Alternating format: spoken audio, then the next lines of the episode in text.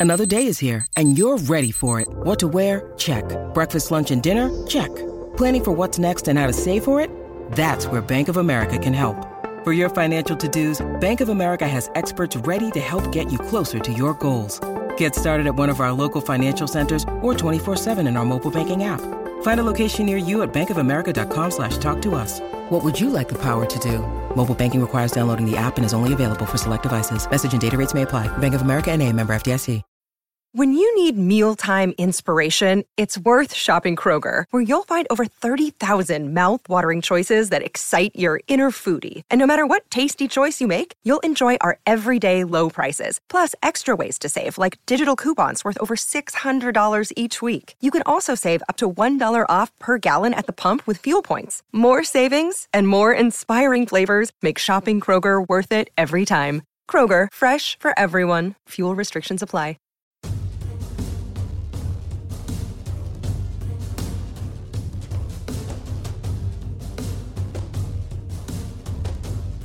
Hey, everybody, this is Dan Labbe, and welcome to a special bonus edition of the Orange and Brown Talk podcast. Today it's Mary Kay interviewing Jason Wright, a former Browns running back, but now the president of the Washington football team. It talked about Jason's time in Cleveland and, and what he's trying to accomplish in Washington.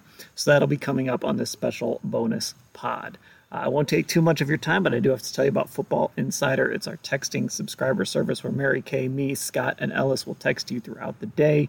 We also have opportunities to come on the pod and pick games or uh, join our post game Zoom uh, show that you can be a part of if you sign up for Football Insider. It's $3.99 a month, but if you want to check it out for two weeks, uh, text 216 208 3965 and you can start a 14 day free trial and see if Football Insider is right for you.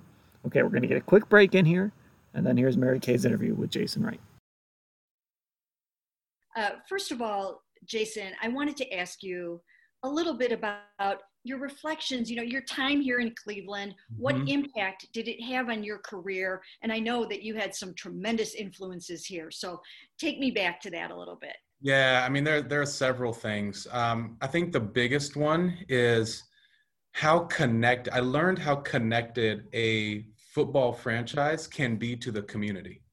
Mm-hmm. There is a symbiotic nature between the the fans or the greater Cleveland area. Frankly, most of the state, right? You know, you, you have to get pretty close to Cincinnati before you find a Cincinnati fan. I mean, it's, it's uh, it, most of the state, um, and it's emotional, economic, and otherwise con- deep connection to the club is really significant.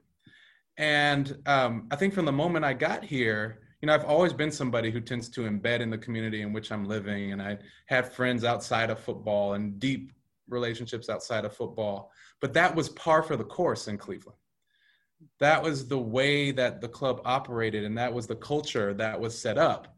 And um, that just felt like such a natural fit for me the substantial investment in the community. Um, uh, is, is, so so so that I think really I took that with me, and it's been very helpful in this job um, because arguably we have a more passionate fan base here than uh, than Cleveland. Um, I would say we do, but we don't have we haven't yet built that deep connection. We had it once, and we have to rebuild it and I do take inspiration from that symbiotic relationship. Even if the team is not good and fans are, you know, griping about it on Monday, there's still a love for the Browns that exists in Cleveland. Yeah, and I want to establish that. I might have to argue with you on the passionate fan base thing, but I understand what you're saying. exactly. yeah. That's so, fun. yeah. So tell me about um, you know relationships with guys like Romeo Crennel. I mean, let's start with Romeo. What what did you learn from Uncle Romeo while you? Yeah, exactly. That's exactly how to describe him. That's exactly how to describe him. It was you know he was like everyone's uncle. Um, Romeo, um, there's so many things uh, to gather from him, um, and, and and frankly, so many of the black coaches that I had. You know, um, there was a substantial number of very senior black folks um, on that on that staff. And that meant a lot at a subconscious level of saying there's an opportunity for you to be an executive leader in this space. It tells you that consciously and subconsciously by having someone like Rack and Mo Carthon and Anthony Lynn and uh, um, Dave Atkins, uh, Terry Robiskie, you know, all of these folks that at different points were quite senior um, in the organization um, uh, were, were, really helpful to me. But I say Rack in particular, um, he demonstrated to me what it meant to be caring but still carry authority. You felt like you could go talk to him. You could air your guts to him and tell him all the good, bad, and the ugly of what's going on with you professionally, personally, etc. And you knew he was going to listen um, and he was going to care for you. But then he also carried this air of authority that reminded you he was the head coach and that he was making decisions on behalf of the team.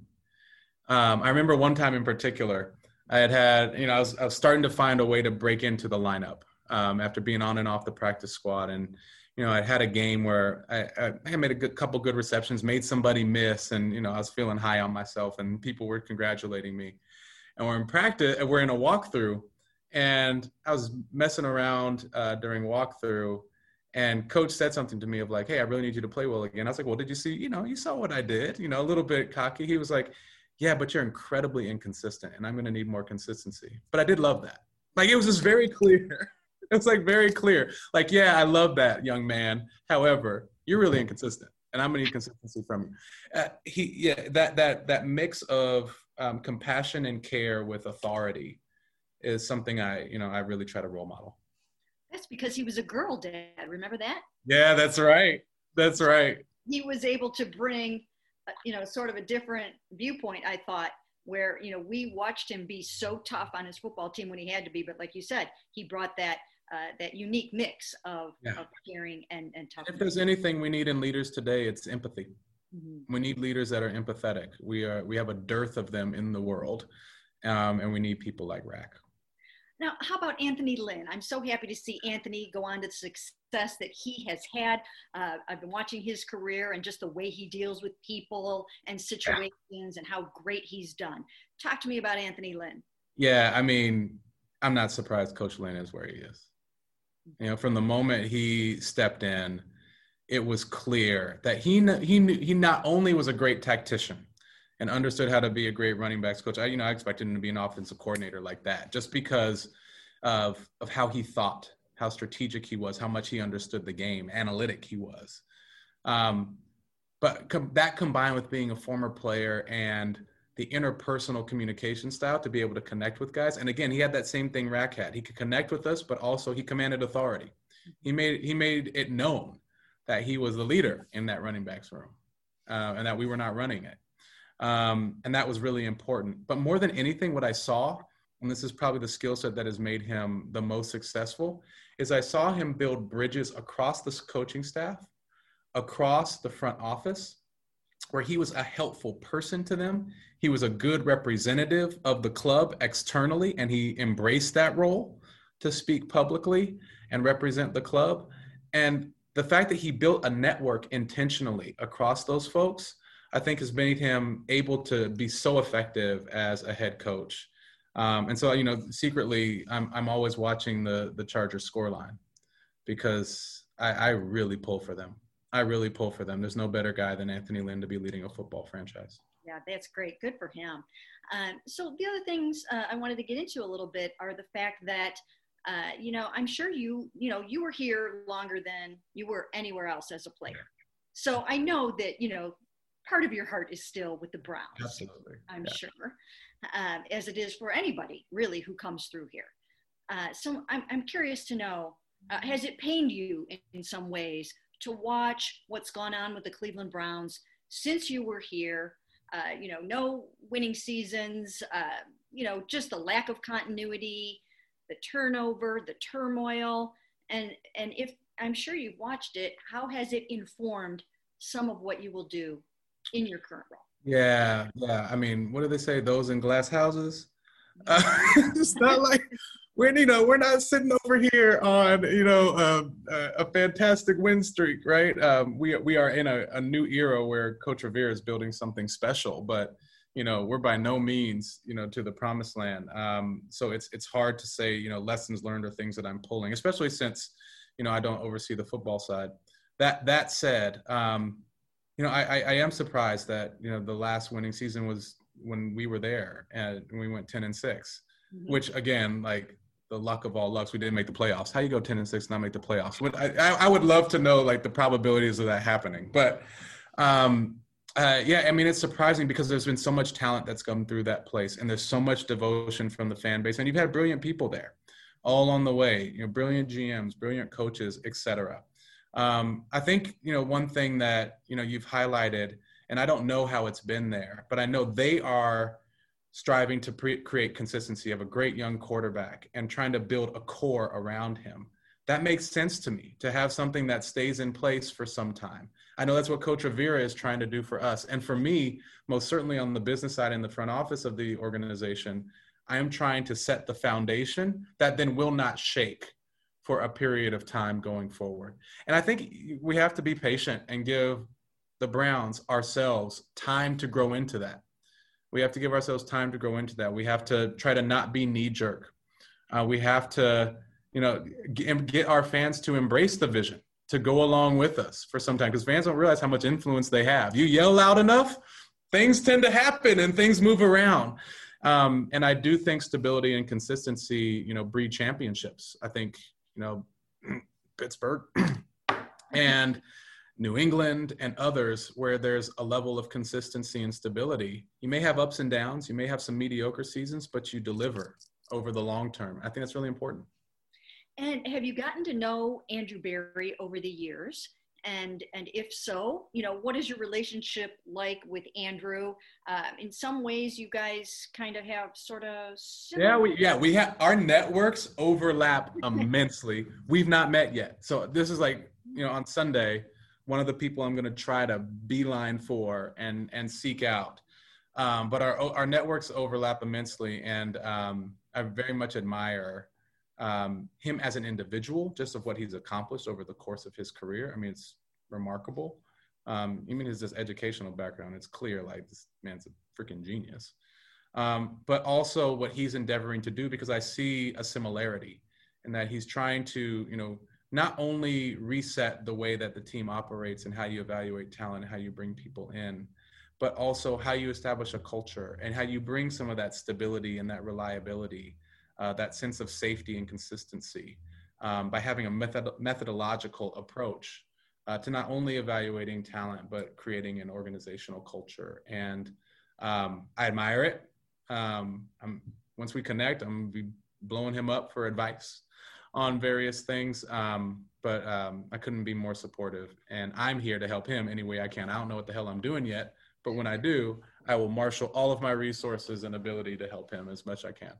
So this is going to have special meaning to you. To, oh, absolutely, absolutely. My, my my best memories, you know, I, I'm I'm a get to early to the stadium guy, and my best memories are me alone in the stadium, only the grounds crew around, you know, sitting out there on the bench, just envisioning what it's going to look like when it's filled up with Browns fans. When during warmups, Phil Collins starts playing, and like, it's it's unique and special. It's unique and special, and um, I'm eager to get embedded in those traditions here. You know, it's an odd year to get those. I know those will develop over time, but yeah, I, I'm I don't want to miss the chance to be there. Oh, that's fantastic. Um, hey, I wanted to ask you about um, about Ron Rivera. From mm-hmm. from my vantage point over here, uh, it, it just it, it really kind of pains me to know that he's going through such a tough time uh, when he's trying to get this football team up and running and what he must be dealing with behind the scenes that we don't even know about. Mm-hmm. I mean, just how, uh, you know, how much have you probably admired watching what he's going through and how has it really impacted the whole organization? Yeah, well, when you say the name Ron Rivera and you've been around the league for some time, it carries weight. And it's not just because he's, you know, a great coach, been to a Super Bowl, all that stuff. It's because of the character that comes with that name. It's the integrity, it's uh, the values, it's the way he conducts himself professionally, the way he's a leader of men on the field, um, the way he develops coaching staffs. Um, and and embraces diversity and inclusion on those uh, as he builds his teams. Um, you know, all of those things come with the name Ron Rivera, and uh, all of those character traits are absolutely seen in the way he's navigating his own personal situation. It is self-sacrificial. You wouldn't you wouldn't know it most of the time because he takes the burden on himself, which is inspiring and heroic. And when he can't, he's entrusting the folks that he has built up to lead on his behalf, and people are stepping up into those roles. Um, it is very inspiring to watch. Very, very inspiring to watch. And it has made me you know just sort of double down on the imperative i have around culture change and bringing a measure of stability and increased professionalism and things back to our business side because if he's doing that i sure as hell can do some of this stuff it's remarkable yeah i i see uh, you guys i mean it just seems like the two of you together are so you know in lockstep, like-minded with with the vision of where you want this franchise to go. That's got to make things a lot easier. I mean, it's it's part of why I took the job. I mean, having you know Ron in and committed as the coach, you know, for you know as long as the foreseeable future is, you know, made me feel like I had a great partner to work with. That's so great. Um, you have an enormous amount of challenges before you. Are you built for this? Ah, I would argue yes. I am, but only because I know that it doesn't just depend on me. It depends on building and empowering a really strong team. Um, it's you know filling roles that we've you know had missing here in the organization for some time. I'm deep into the search for a chief people officer. Um, we're just getting ready to hire um, an SVP for external engagement um, that will really think about the voice that we have outside of the building um, and the chief people officer will ha- will help us handle what is inside the building and establishing a culture where people feel safe, empowered, etc. Um, but in particular, my own experience and what I did in professional services before as a business consultant, I did a lot of this work. I did a lot of this work. Worked into walked into institutions that had, um, you know, arguably. Um, uh, you know, worse things going on related to gender bias and discrimination and unhealthy workplaces and uh, I know what it takes to design the processes, procedures, and those things uh, to get things right. But I also know um, that the approach of how you get there is important too, and that listening, empathy, helping people feel heard and seen, um, that all of that is critical along the way because it's not just about you know fixing processes and you know getting talent management into place and staffing hr properly. That is all fundamental and that will that will solve 80% of it sure. But there's an additional uh, 20% that is helping an organization heal from the trauma of past experiences you know? Um, even even if no one currently in the organization experienced them Yes. You know, because I don't know the full set of things yet. You know, um, an article in the media, um, you know, no offense, is not a source of record that I can act on that's an official source of truth. But what comes from the independent investigation will be. And when I get that, I'll know the full gamut. But even if things all occurred a long time ago, right. there is still organizational trauma that gets carried from that. And we need to help our organization heal from that. And I get a lot of that today. You know, people are starting to feel more open and so they're sharing more and there's a lot of angst that comes. You know sometimes i feel like why, why y'all mad at me? I just got here. But it's but i understand what that is. It's an exorcism if you will of real pain and hurt that has existed from not feeling heard not feeling seen feeling like your voice is muzzled. And me and my leadership team are are ready to embrace that and to navigate through that as long as we need to to get to a healthy place. So, in, in terms of all the harassment and all that kind of stuff, your door is open, and you want to hear from people uh, that are currently in the building, the residual uh, emotion. Oh, we have to. yeah, we have to. I think at least once a week, probably multiple times a week, I remind people to go to the independent investigators and share their experience, even if you think it's innocuous or harmless.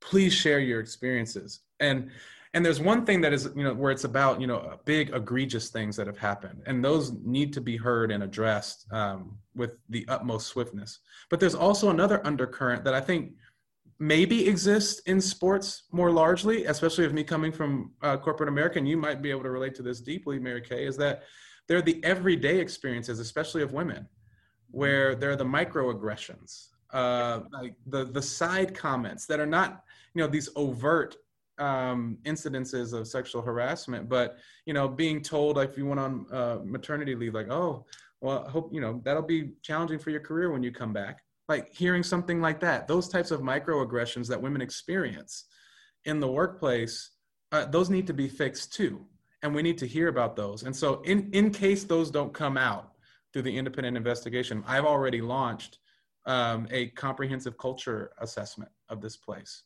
that rigorously through survey, through interviews, goes into the experience of folks. And we're able to, going to be able to cut that data by whether you're a woman or minority or seniority. You know, we're, we're going to understand what it's like to be in this, what has been like to be in this organization in a really concrete way so that we can fix it in a very concrete way as well tell me about your uh, pre- the president's brief that you're doing, the blog that you're doing, and you know how do you plan to use that to communicate you know your vision and your goals to to the people?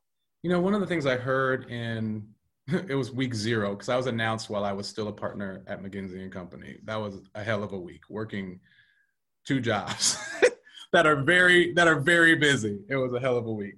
Um, what i heard from a lot of fans that week was that we as a franchise could do a lot more to engage regularly. This is, you know, part of the inspiration I took from the Browns. You know, the Browns really engaging regularly, communicating often with the media, with um, the community, with the fans. At least when I was there, um, you know, that's that was how it was done.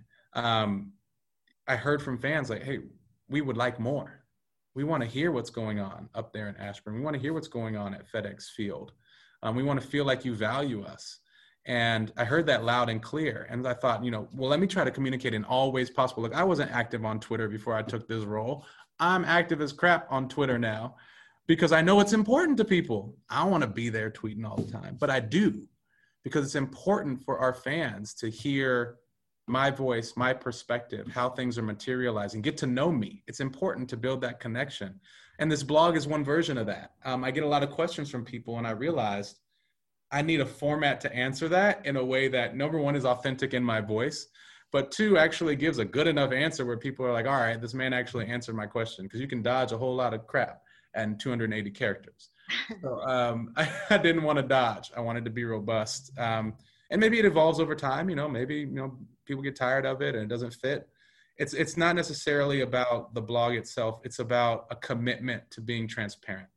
Yeah i wish more people would would do it. I saw that and i was like this is great. I really awesome. i really like that uh, that idea a lot. Um, as far as the name change is concerned are you uh, in communication with you know the cleveland baseball team at all? Are you keeping an eye on the process over here? Uh, and and how is that whole thing going? No i am not in process with uh, the um, Cleveland baseball team. But I am, um, we, we are launching uh, now. And it, you know, it's a little more um, nascent than I think folks would think, but it's because we actually spent the last several months effectively launching a new brand. The Washington football team brand was a brand launch itself, you know, with a new visual identity, with new themes, um, you know, stuff to be built into merchandise. It actually was a heroic effort by our marketing team uh, to get it done. And so, um, you know, they, they, need to take a deep breath. and now we are jumping back in. Um, but it's going to take time. And, you know, I, I, know fans are itching for a new name tomorrow. Um, and I get that.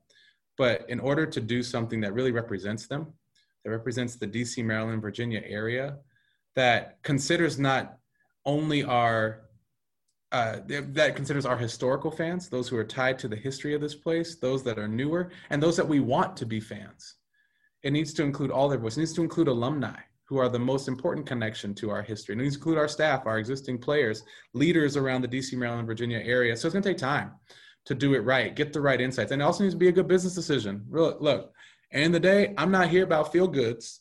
I'm here about dollars and cents. Um, but the connection to the fans and the fans feeling like they're heard and they can see their fingerprints on it will also be the best business outcome for us. Um, so, you know, give us some time you know, we'll be the Washington football team in the meantime, and, and we'll let you know when we're ready. Well, you know, after doing stories this week on Chase Young and Terry McLaurin and Dwayne Haskins, I came up with the Washington Buckeyes. I thought it sounded pretty good. Oh my gosh, I threw up in my mouth.